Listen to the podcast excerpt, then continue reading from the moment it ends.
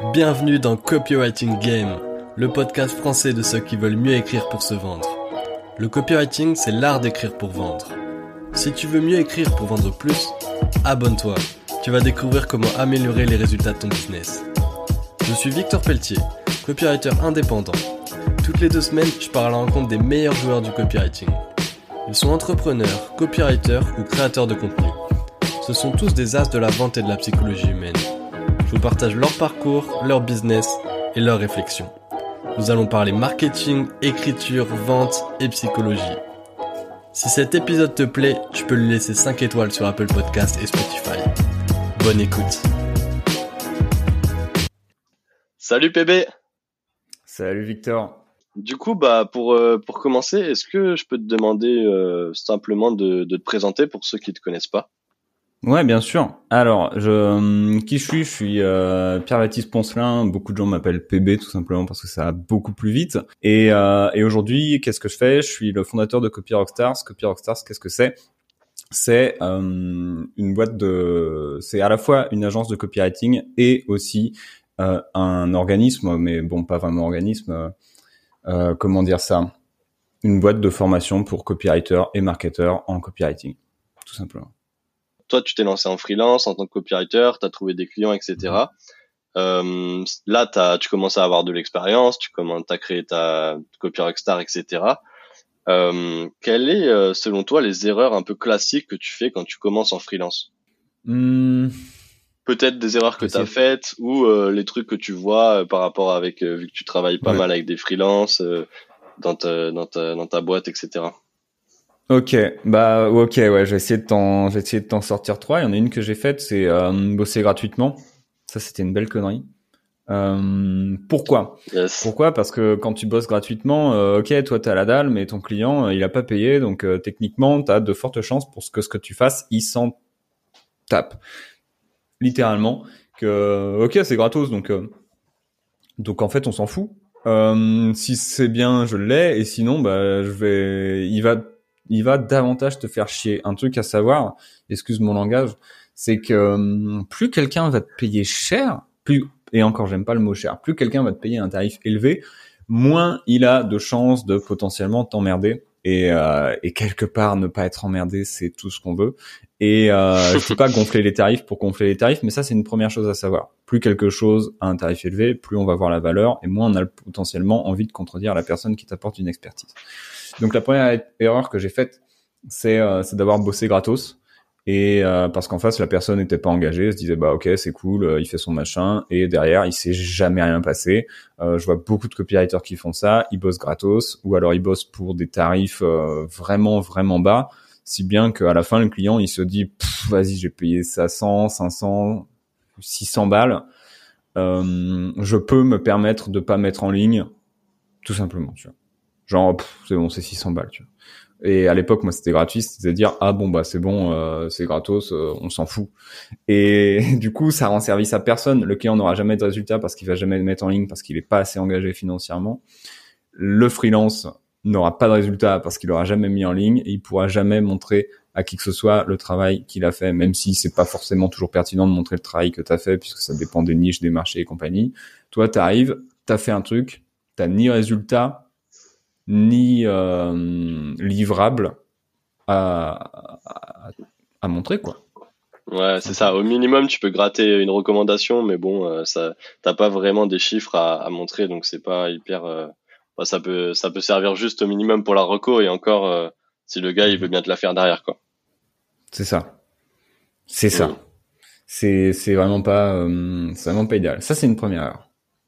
La deuxième erreur que je peux te donner, et celle-là, elle est, euh, elle est fondamentale puisque moi aujourd'hui, c'est aussi l'un des trucs qui, euh, je suis peut-être, je sais pas si je suis exigeant ou quoi, mais quand je bosse avec euh, avec d'autres freelances, avec des prestataires que, que je suis en appel euh, avec pour qu'ils me close éventuellement, euh, quelque chose qui va décider si potentiellement je bosse ou pas avec la personne et qui va potentiellement beaucoup pencher dans la balance et qui penche beaucoup dans la balance aussi de tous les clients avec qui tu vas être euh, en contact, qui peut vraiment faire la différence entre un oui on bosse ensemble et un non on bosse pas ensemble, c'est de euh, jamais poser la question suivante à ton client. Ok, du coup, qu'est-ce qu'on fait? Parce que ton client, il veut pas te dire quoi faire. Ton client, c'est toi qui prends les rênes. C'est ça. Il veut que tu lui dises quoi faire. Et à moins que hum, ce soit dans un cadre très précis de OK, tu es vraiment en mode euh, prestation pour faire un truc que le client a déjà absolument en tête, mais même ça, tu veux toujours en fait euh, avoir les rênes et, même pour euh, pour ce qu'il veut lui dire ok mais voilà comment on va s'y prendre. Voilà on va faire ça ça ça. Voilà mon process. La semaine prochaine on se fait un appel. Ensuite moi je vais faire mes recherches ou je vais je vais préparer tel truc. Je vais te le présenter. Voilà exactement ce qui va se passer. Parce que si c'est au client euh, de gérer ces choses là le client il en a déjà plein la tête en fait. Et et vraiment quand t'es en face, t'as un prestataire qui te dit, OK, voilà ce qu'on va faire, on va faire ça, ça, ça, ça, ça, et que toi, t'as juste à mettre les pieds sous le bureau et à dire, OK, je me laisse guider, je fais mon truc, il prend tout, il prépare les rendez-vous, il m'envoie les documents, il me dit quoi lui dire techniquement, tu vois. Moi, euh, pendant longtemps, et encore aujourd'hui, je dis à mes clients quoi me dire. C'est OK, je te fais on va, on, va regarder euh, la copie ensemble. Il euh, n'y a pas de qu'est-ce qu'on fait, il y a tu vas regarder ça, ça, ça, et tu vas me donner sept ce type d'avis sur ça, ça, ça, tu vois. C'est pas juste freestyle en mode euh, est-ce que ça te plaît, est-ce que ça te plaît pas la copie quoi. Et euh, ça c'est vraiment le deuxième truc. Prenez en charge. Euh, prenez en ouais, c'est hyper, c'est hyper intéressant ça parce que c'est vrai que du coup la base d'un d'un freelance ça va être de bah, d'apporter de la valeur à son client, de l'aider. Euh, mais ça passe pas que par le livrable à la fin que tu lui pas que le contenu qui va générer des ventes, que le mail ou que la page de vente. C'est vraiment tout le process de voilà, tu déjà en plus c'est bénéfique aussi pour le pour le freelance parce que du coup si tu si tu dis à ton client quoi faire, au final tes forces de proposition, ça renforce ta crédibilité. Et puis en fait ça c'est bénéfique des deux côtés. Le client il est content parce que tu prends les choses en tu prends les choses en charge, tu vas l'aider à bah tu tu l'aides, tu lui expliques comment ça se passe la collaboration, c'est plus transparent, et puis il sait ce qu'il a à faire, il sait ce que tu vas lui faire. Et en même temps, toi, c'est ben, c'est plus simple pour toi en fait, et ça te permet de travailler parce que si tu as des clients qui, si c'est trop dans le flou, tu, il te manque des infos, le client il t'a pas donné toutes les infos, ben toi tu vas faire un travail moins bien au final. Donc euh, ouais, c'est ça, c'est hyper important ce côté un peu euh, mets en place des process et dis à ton client quoi faire et quoi te dire. C'est ça. Parce que ton client, l'un des trucs qu'il veut par-dessus tout, quand il prend euh, une prestation, c'est que tu lui facilites la vie, quoi. C'est ça. Et, euh, et devoir être la personne qui dit voilà ce qu'on fait, c'est pas forcément, euh, c'est pas forcément se faciliter la vie. Yes. Du coup, on était à la, on avait dit trois erreurs en freelance. On est à la deuxième. Il nous en faut une troisième. Est-ce que tu as une troisième erreur minutes que je réfléchis à la troisième. la troisième. euh, quelle erreur j'ai pu, euh, quelle erreur j'ai pu faire ou alors que je vois beaucoup. Donc si j'écapitule, ne pas facturer. La deuxième, c'est laisser euh, laisser le client un peu euh, décider de, de tout ce qu'on fait et lui demander bon alors qu'est-ce qu'on fait maintenant? La troisième erreur que je vois. Est-ce que tu en as une en tête toi? Est-ce que tu as un truc? Moi, j'ai fait l'erreur de, de bosser gratuit. J'ai fait cette hmm. erreur, donc tu as commencé par celle-là, donc ça, je suis totalement d'accord. Euh, après, une erreur de freelance, bah il y en a beaucoup, hein, il y en a beaucoup. Euh, ça va être, euh, euh, ouais, ah tu me, ah tu renvoies la balle comme ça là. ok. non non, en vrai, t'as as le syndrome de l'imposteur. Souvent, t'as as beaucoup de freelances qui ont ce syndrome-là. Et du coup, bah, l'erreur, ça pourrait être de ne pas oser tout simplement, de faire mmh. l'erreur de pas oser parce qu'on se sent pas légitime. Je pense que ça, c'est une erreur euh, que des que des freelances font, soit de pas oser faire un post, soit de pas oser euh, lancer un podcast, de pas oser euh, lancer sa newsletter, de pas oser contacter un, un client justement parce qu'il nous paraît trop gros, trop trop comment dire sollicité. Je pense que ça, ça peut être une erreur que tu fais tu peux la faire tout le temps, mais particulièrement quand tu débutes en freelance, c'est une erreur que tu fais. Euh. C'est une bonne remarque. C'est une très très bonne remarque. Et pour rebondir dessus, on va dire euh, l'erreur ici, c'est de croire que les personnes qu'on va aider, nos clients, sont meilleurs que nous à faire ce qu'on fait. Et euh, pour beaucoup, alors il y en a plein qui sont meilleurs que nous à faire ce qu'on fait, ça c'est clair. Mais il y en a d'autres, ceux qu'on va le plus aider, c'est ceux qui ne sont pas meilleurs que nous à faire ce qu'on fait. Et en fait, à partir du moment où déjà on peut le faire pour eux, quand eux sont incapables de le faire, euh, ce, ce, fameux syndrome de l'imposteur, il a pas lieu puisqu'on est déjà en train d'aider la personne, même si euh, oui, t'as pas 10 ans d'expérience, même si t'as pas encore fait 19 lancements, même si t'as pas encore fait un million de chiffre d'affaires avec un client, euh, t'as une personne en face de toi qui est complètement dans l'incapacité de faire ce que tu sais faire, en fait. Et, mmh. et c'est à toi de l'aider, quoi. Ok, donc si je récapitule dans les trois erreurs, on a ne pas euh, ne pas bosser gratuitement au début, les trois erreurs qu'on peut faire en freelance. Donc mhm. un, ne pas bosser gratuitement. Deux, dire à son client quoi faire, ne jamais poser la question. Bon, mhm. maintenant du coup, qu'est-ce qu'on fait? Et en trois, une erreur qu'on fait, ne pas oser. Et d'ailleurs, je, peux, je vais même rajouter une quatrième et ça va embrayer sur la suite. C'est une erreur aussi que je pense que beaucoup de freelance font, c'est s'éparpiller c'est-à-dire euh, proposer trop de trucs, se dire ok, je fais ça, je fais ça, je fais ça, euh, parce que copywriting, tu peux faire plein de trucs. Tu peux faire de la page de vente, tu peux faire de l'email, tu peux faire euh, des, du social media, tu peux faire, euh, enfin, tu peux faire du, des slogans, euh, du, tu peux faire du ghostwriting, tu peux écrire des livres blancs. Il y a vraiment beaucoup de possibilités. Et les gens, enfin, en tout cas, dans le copywriting, j'ai l'impression que les freelances, ils peuvent rapidement s'éparpiller et d'ailleurs, bah, moi aussi, euh, je, j'avais tendance à vouloir proposer beaucoup de choses. Au final, je pense qu'il vaut mieux euh, être. Enfin voilà, les gens ils préfèrent un. Enfin c'est bateau, mais les gens ils préfèrent un resto gastronomique que, que flunch quoi. Mm. Ils préfèrent que tu proposes moins de moins de choses, mais que tu le fasses vraiment bien, que que tu proposes plein de choses et que bah ce soit pas forcément ta, ta spécialité à fond. Du coup, ça, ça, c'est parfait pour la transition. Une question que j'aimerais se poser, Mhm. Comment euh, structurer ses offres quand tu te lances en freelance dans le copywriting? Comment construire ses offres en tant que freelance C'est une grosse question, ça. On pourrait faire une formation sur le sujet. Ouais, c'est vrai, c'est vrai. Mais en fait, euh, je veux euh. dire, pour pas, pour pas, pour pas s'éparpiller justement, on va dire, si je la tourne autrement, la question c'est comment ne pas faire l'erreur numéro 4 de s'éparpiller et de proposer trop de trucs. C'est une super bonne remarque, c'est une super bonne question. Et, euh, et justement, j'allais rebondir sur euh, sur cette erreur numéro 4, qui est une, qui est une super erreur numéro 4, mec. Euh, mais ouais, je sais pas pourquoi je l'ai pas placé en 3. C'est moi qui vais, euh, c'est moi qui vais t'interviewer et je veux que tu me dises tout, quoi. Euh, du coup, euh, en fait, c'est très juste ce que tu as dit, c'est que plus tu es généraliste, plus plus c'est un peu au petit bonheur la chance en fait euh, de trouver des euh, de trouver des clients parce que bah ah tiens je vois un copywriter qui fait euh, des pages de vente des emails pour pour les formateurs on va dire là où il y en a quand même beaucoup aujourd'hui c'est on a de plus en plus de copywriters sur le marché aujourd'hui on a quand même toujours autant de, demandes et ça c'est chouette. Maintenant, euh, le marché devient de plus en plus, en plus compétitif et c'est important de se faire son propre euh, son propre océan, océan bleu comme on dit là, vraiment où tu as ton espace où tu es tout seul et il y a personne d'autre en face. Et, euh, et, ça, ça se fait vraiment par la spécialisation, par la spécificité. Et, et c'est un truc sur lequel je me penche de plus en plus. Là, j'essaye d'entrer justement en contact avec des copywriters hyper, hyper, hyper spécifiques sur un marché, sur une compétence, sur un, un, avantage compétitif quelque part pour voir un peu euh, comment eux s'en sortent.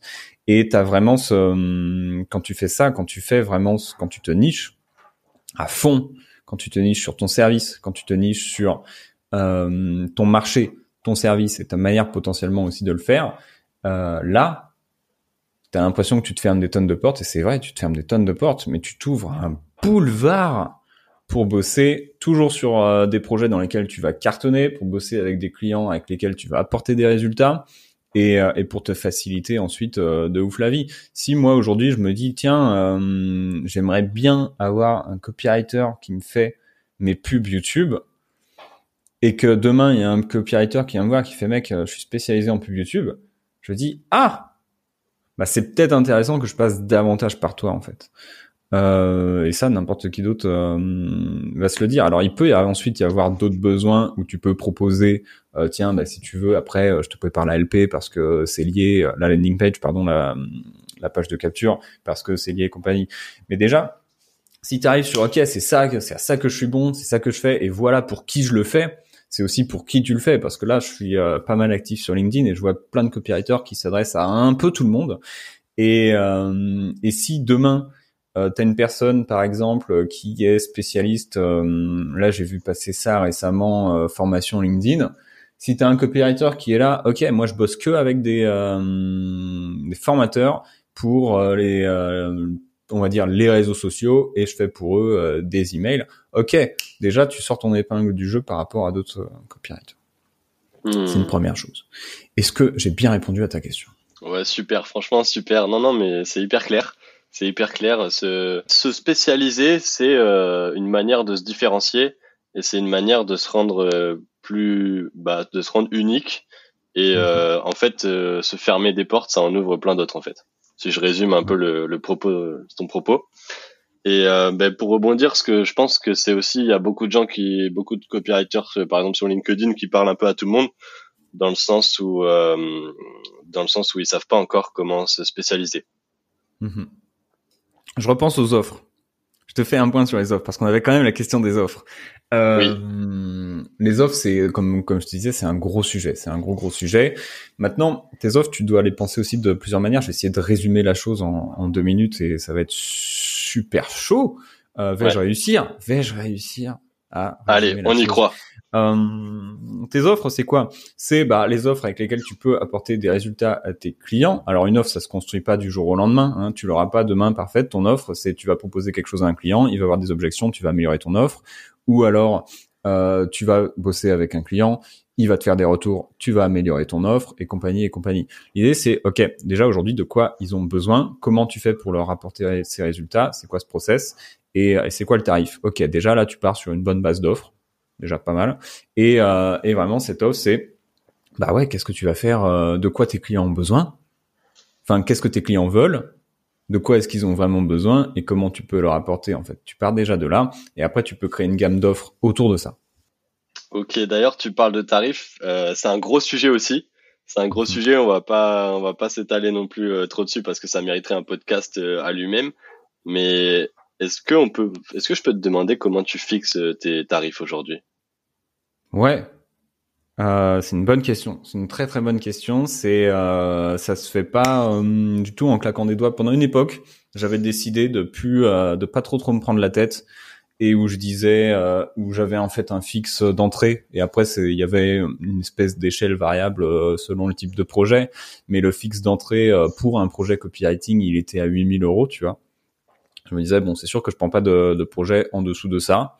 Et euh, déjà derrière, ça me Et du coup, dans ça, euh, ça, c'est veut dire que t'as as une sorte de package de base où tu vas faire page de vente, email, euh, toute la recherche et tout, ou 8000 euros, c'est je veux dire, tu prends pas des, des budgets en dessous de 8000 euros de base, quoi. C'est quoi C'était un, un, package ou c'était tu prends pas en dessous, ça t'intéresse pas les clients qui bossent en dessous C'était un package de base, ouais. C'est vrai qu'on en a pas parlé, mais c'est ça facilite la vie parfois aussi de, de quand même packager ses offres euh, Au moins, ne serait-ce que, ok, là, je te fais ça, et puis tu peux avoir une échelle d'offres ascendante. Moi, j'avais une échelle d'offres ascendante où je me disais, ok, top projet, ça démarre à 8000. C'est sûr. Maintenant, ça dépend vraiment justement de ce qu'on va faire avec le client, de ce qu'on va aller chercher. Ça dépend de plein de choses en fait. De ma disponibilité, de combien on va aller chercher avec le client, et d'un troisième truc euh, dont il faut que hum, que je me rappelle, ah oui, du, du risque euh, quelque part que je prends aussi euh, dans ce dans ce projet.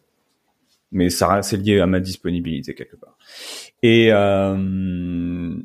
plus aussi l'idée de ok combien combien je veux gagner minimum sur ce projet, tu vois, parce que j'ai un certain nombre de charges et de choses à, à calculer. donc ouais, ça c'était le package projet, mais après on avait une gamme d'offres d'entrée qui était très simple. C'est ok euh, on peut pas faire un projet euh, et en fait peut-être que ce dont le client a besoin c'est pas un projet c'est on repasse ensemble sur sa copie. Ok tu veux une relecture en fait. Ou tu veux un audit. Ok je te propose un je te propose un audit ça coûte beaucoup moins cher. Ou alors ok là il y a des travaux à faire je peux pas le faire pour toi parce que t'as pas le budget. Du coup on va le faire ensemble. On peut se prendre soit une demi-journée soit deux demi-journées soit autant de demi-journées qu'il faut. Pour euh, en général c'était une ou deux parce que si c'est plus ça commence à rentrer vers un projet en fait et, euh, et bosser à partir de là. Et pareil, c'est plus accessible, tu vois. Et ça, ça nous est une échelle d'offre, euh, une échelle d'offre. Ok, d'accord. Donc en fait, si jamais, par exemple, le client n'avait pas le budget pour vraiment euh, te, te, confier toute la rédaction de la page de vente, etc., tu lui proposais de, de l'accompagner dans cette rédaction, en fait. Seulement si, euh, si c'était pertinent. Seulement si c'était pertinent et si j'avais la dispo, si j'avais la dispo pour. Sinon, euh, je l'envoyais rapidement vers un autre copywriter. Mais euh, c'est à peu près l'idée. C'est ok. Euh, on peut pas faire un projet ensemble ou alors il n'y a pas besoin de faire un projet parce que quand la personne a besoin d'un projet, mais que en face elle a pas le budget et que tu veux lui proposer par exemple une demi-journée, ça peut potentiellement mal finir si tu fais une demi-journée parce que tu fais pas en une demi-journée ce que tu fais en un projet. Donc il y a quelqu'un qui va être déçu ou il y a quelqu'un qui va morfler, tu vois. Hmm. Et, euh, et, là l'idée c'est de dire bah écoute, euh, désolé, mais euh, je peux pas faire le projet. Quoi. Ok, ouais, faut, faut pas prendre le risque. Quoi. Ok, c'est clair, c'est clair. Euh, bon, après, on va pas passer trop de temps sur cette question du pricing. Moi, j'ai encore mille questions, mais bon, c'est pas le, c'est pas le cœur euh, non plus du, du, du, podcast. Euh, là aujourd'hui, t'as hum, donc t'étais euh, t'étais freelance en copywriter. Bon, t'es toujours, mais tu t'es agrandi. T'as créé ton ton agence. Je sais pas si on peut appeler ça une agence, Copy Rockstar. Ouais, c'est une agence. C'est ça a été une agence. Aujourd'hui, on a quand même pas mal réduit et on est en train de passer davantage sur une formule euh, pas agence d'intérim, mais agence de, de, mise en relation en fait. Puisque moi, tout le format agence où c'était moi plus des copywriters de la boîte qui faisions la copie, j'ai, euh, en toute sincérité, j'ai détesté ça. Euh, vraiment, je me suis arraché les cheveux. Je l'ai fait parce que j'avais envie de le faire. Et, euh, et, à la fin, je me suis dit que c'était pas ça. J'étais pas pour, fait pour faire ça en fait. Je veux dire, t'as plus de problèmes, plus de gens à manager. Et moi, mon taf, c'est. Euh, t'as détesté manager une agence Ouais. Ah, ok. Ouais, ouais, ouais. d'accord. Euh, l'idée, c'est que j'avais euh, dix fois plus de travail et dix fois moins de dix fois moins de marge. Donc, euh, donc pas fou. Et euh, et où je me T'avais plus le temps pour pour faire de la copie en fait. C'est ça, très peu. Ou alors il fallait que j'en refasse beaucoup. Ouais, c'était beaucoup de taf et et je me plaisais pas forcément dans dans ce rôle-là du tout. Et, euh, et maintenant, je suis plus dans un, dans un format où euh, je mets en relation des clients et des copywriters, accompagner les copywriters s'ils ont en, s'ils en ont besoin, mais où euh, c'est plus l'agence qui prend en charge parce que moi, au bout d'un moment, j'ai des exigences que que j'ai pas encore réussi à, à atteindre dans le format agence. Quoi. Ok. Et pourquoi pourquoi t'as décidé de, de t'agrandir, de créer Copy Rockstar et de pas rester freelance copywriter? Alors c'est une bonne question et euh, je suis content qu'on en discute parce que je vois plein de freelances que ça, ça, ça inquiète pas et moi c'est un truc qui m'a toujours inquiété. C'est que quand, quand j'étais freelance, euh, mon activité elle dépendait de moi et euh, le jour où tu peux pas écrire, le jour où tu es malade, le jour où tu pars à l'hôpital, que soit ce qui quelconque chose qui se passe et moi je sais que mes niveaux d'énergie sont d'une ont un niveau de variabilité, je ne sais pas si ça se dit mais euh, parfois je peux être hmm. au-dessus du soleil et parfois je peux vraiment être très très bas sous le niveau de la mer en termes d'énergie et quand faut que tu sortes de la copie et que tu as des deadlines qui arrivent et que tu sais que pendant les trois prochains jours tu es out, tu te dis OK, euh, c'est la merde, je peux pas faire ça tout seul et je peux pas me faire confiance donc comment je fais? Comment je fais pour créer un système qui me soutient et qui fait que ça marche toujours? Et comment je fais aussi pour créer un système qui permet que euh, dans un an si je tombe malade bah, y a pas de souci. Un système qui me permet de prendre deux mois de vacances, un système qui me permet d'avoir un capital dans 5, 10, 15 ans qui permet encore plus de construire ma sécurité dans 15, 20, 30 ans, d'avoir une retraite potentiellement sympa et potentiellement le plus tôt possible. Enfin, je dis retraite, au moins de pas avoir de pression euh, de pression financière euh, le plus rapidement possible. Bref, toutes ces questions qui me faisaient dire tant que euh, mon activité dépend de moi, je suis pas en sécurité en fait. L'intention, c'était de créer ensuite une entreprise, une boîte qui allait construire ma sécurité, qui allait être mon capital et que derrière, euh, bah, ça m'apporte du revenu sans que je sois forcément en train de travailler. Ça m'apporte du revenu si un jour j'ai envie, j'ai besoin de la vendre, bah je la vends, j'ai un truc à vendre, tu vois, c'est pas juste moi. Et euh, bref, toutes ces questions vraiment d'un besoin profond de, sécurité euh, à remplir très rapidement. Quoi. Ouais, ouais, c'est clair. C'est une question que, que je voulais te poser et du coup, euh, c'est ça fait sens. Euh, du coup, là, aujourd'hui, vous êtes combien à, chez Copy Rockstar? On a massivement réduit. On a massivement réduit. On était entre 4 et 7 selon les périodes au début de l'année. Aujourd'hui, il y a moi. il y a un copywriter qui, euh, qui bosse avec moi. Et euh, au moment où, euh, où, je te parle, je vais recruter, je pense, un ou une assistante ou moins une personne pour gérer euh, tout ce qui est automatisation plus plus intégration plus pourquoi pas comptabilité admin dans la boîte puisque là mon assistante nous a quitté elle est en, elle est en bonne santé, hein. Pardon. Ah ouais. elle, elle, elle, a arrêté. Euh, elle, est morte. Je la, je la non, non, travailler en fait. Euh, non, non. elle va très bien, mais euh, on a arrêté de bosser ensemble là il y a, y a pas très longtemps. Et euh, du coup là on est deux techniquement et la boîte marche très très bien et c'est cool quoi parce que j'ai aussi pas, je me sens mieux en fait, moins il y a de monde, plus c'est simple quoi. Mmh. Ouais c'est c'est sûr. Mmh, carrément. Quel est ton, ton plus gros défi actuellement avec Copy Rockstar? Un peu question bateau, mais voilà, pour parler de ta situation actuelle, bon, je sais que tu m'as dit que la boîte marchait bien, mais c'est quoi aujourd'hui ton challenge? C'est quoi aujourd'hui mon challenge? Ouais. Euh, c'est un vrai challenge de, de, copywriter, on va dire, entre guillemets. C'est que euh, on est très très bon en, en conversion chez Copy Rockstars, on a des super bons résultats. On est très très mauvais en acquisition. Je suis très très mauvais en acquisition et, euh, et mon euh, mon problème aujourd'hui c'est l'acquisition, c'est faire en sorte que davantage de copywriters soient au courant que euh, s'ils veulent, il y a un endroit où ils peuvent venir se former, il y a un endroit où ils peuvent trouver tous les process pour performer et il y a un endroit où ils peuvent aussi découvrir comment bah trouver des top projets et, et cartonner en tant que copywriter. C'est ça aujourd'hui l'enjeu. C'est Ok. Bon, le message, le message est passé. Tous les copywriters, vous avez entendu. yes. Et euh, d'ailleurs, du coup, euh, tu as dit que tu recrutais du monde. Comment ça se passe? Euh, C'est toi qui fais les entretiens? Et sur quel Enfin, ouais, déjà, c'est toi qui fais les entretiens? Ouais, ouais, ouais. En janvier, c'était déjà moi qui avais fait les entretiens. Là, ça va probablement encore être moi. Je sais pas quand je vais le faire parce que je dois t'avouer que j'y vais un peu arculon. Euh, ça okay. m'excite pas du tout les recrutements. Et euh, bien que je sois sûrement super content de, de, la prochaine personne qui va qui va venir bosser avec nous, mais tout le process me fait clairement pas, ça m'excite clairement pas quoi. Et euh, mais ouais, c'est moi qui qui gère tout aujourd'hui de A à Z. Et là, tu te bases sur quels critères à peu près pour recruter des, des copywriters rapidement? Pour recruter des copywriters?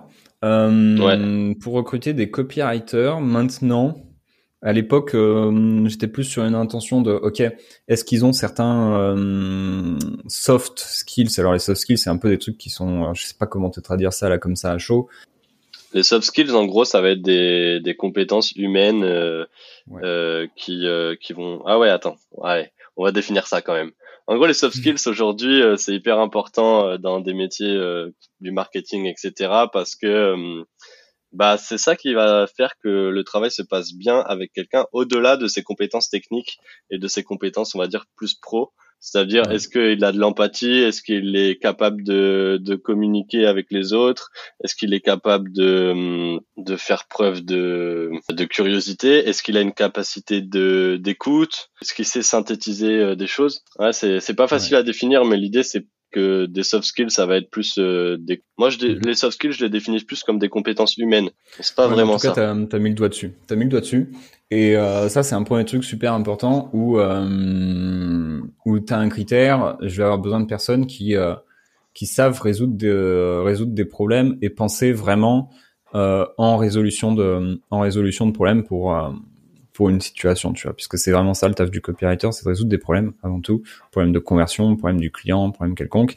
Et euh, ça, c'est un premier enjeu. Le deuxième enjeu, ça va être euh, est-ce que ce copywriter me prend en charge ou est-ce que c'est moi qui dois le prendre en charge? Et, euh, et aujourd'hui, euh, c'est triste à dire, mais euh, j'ai j'ai plus envie de j'ai plus envie de, de, prendre en charge les gens quoi. Je veux des choses simples.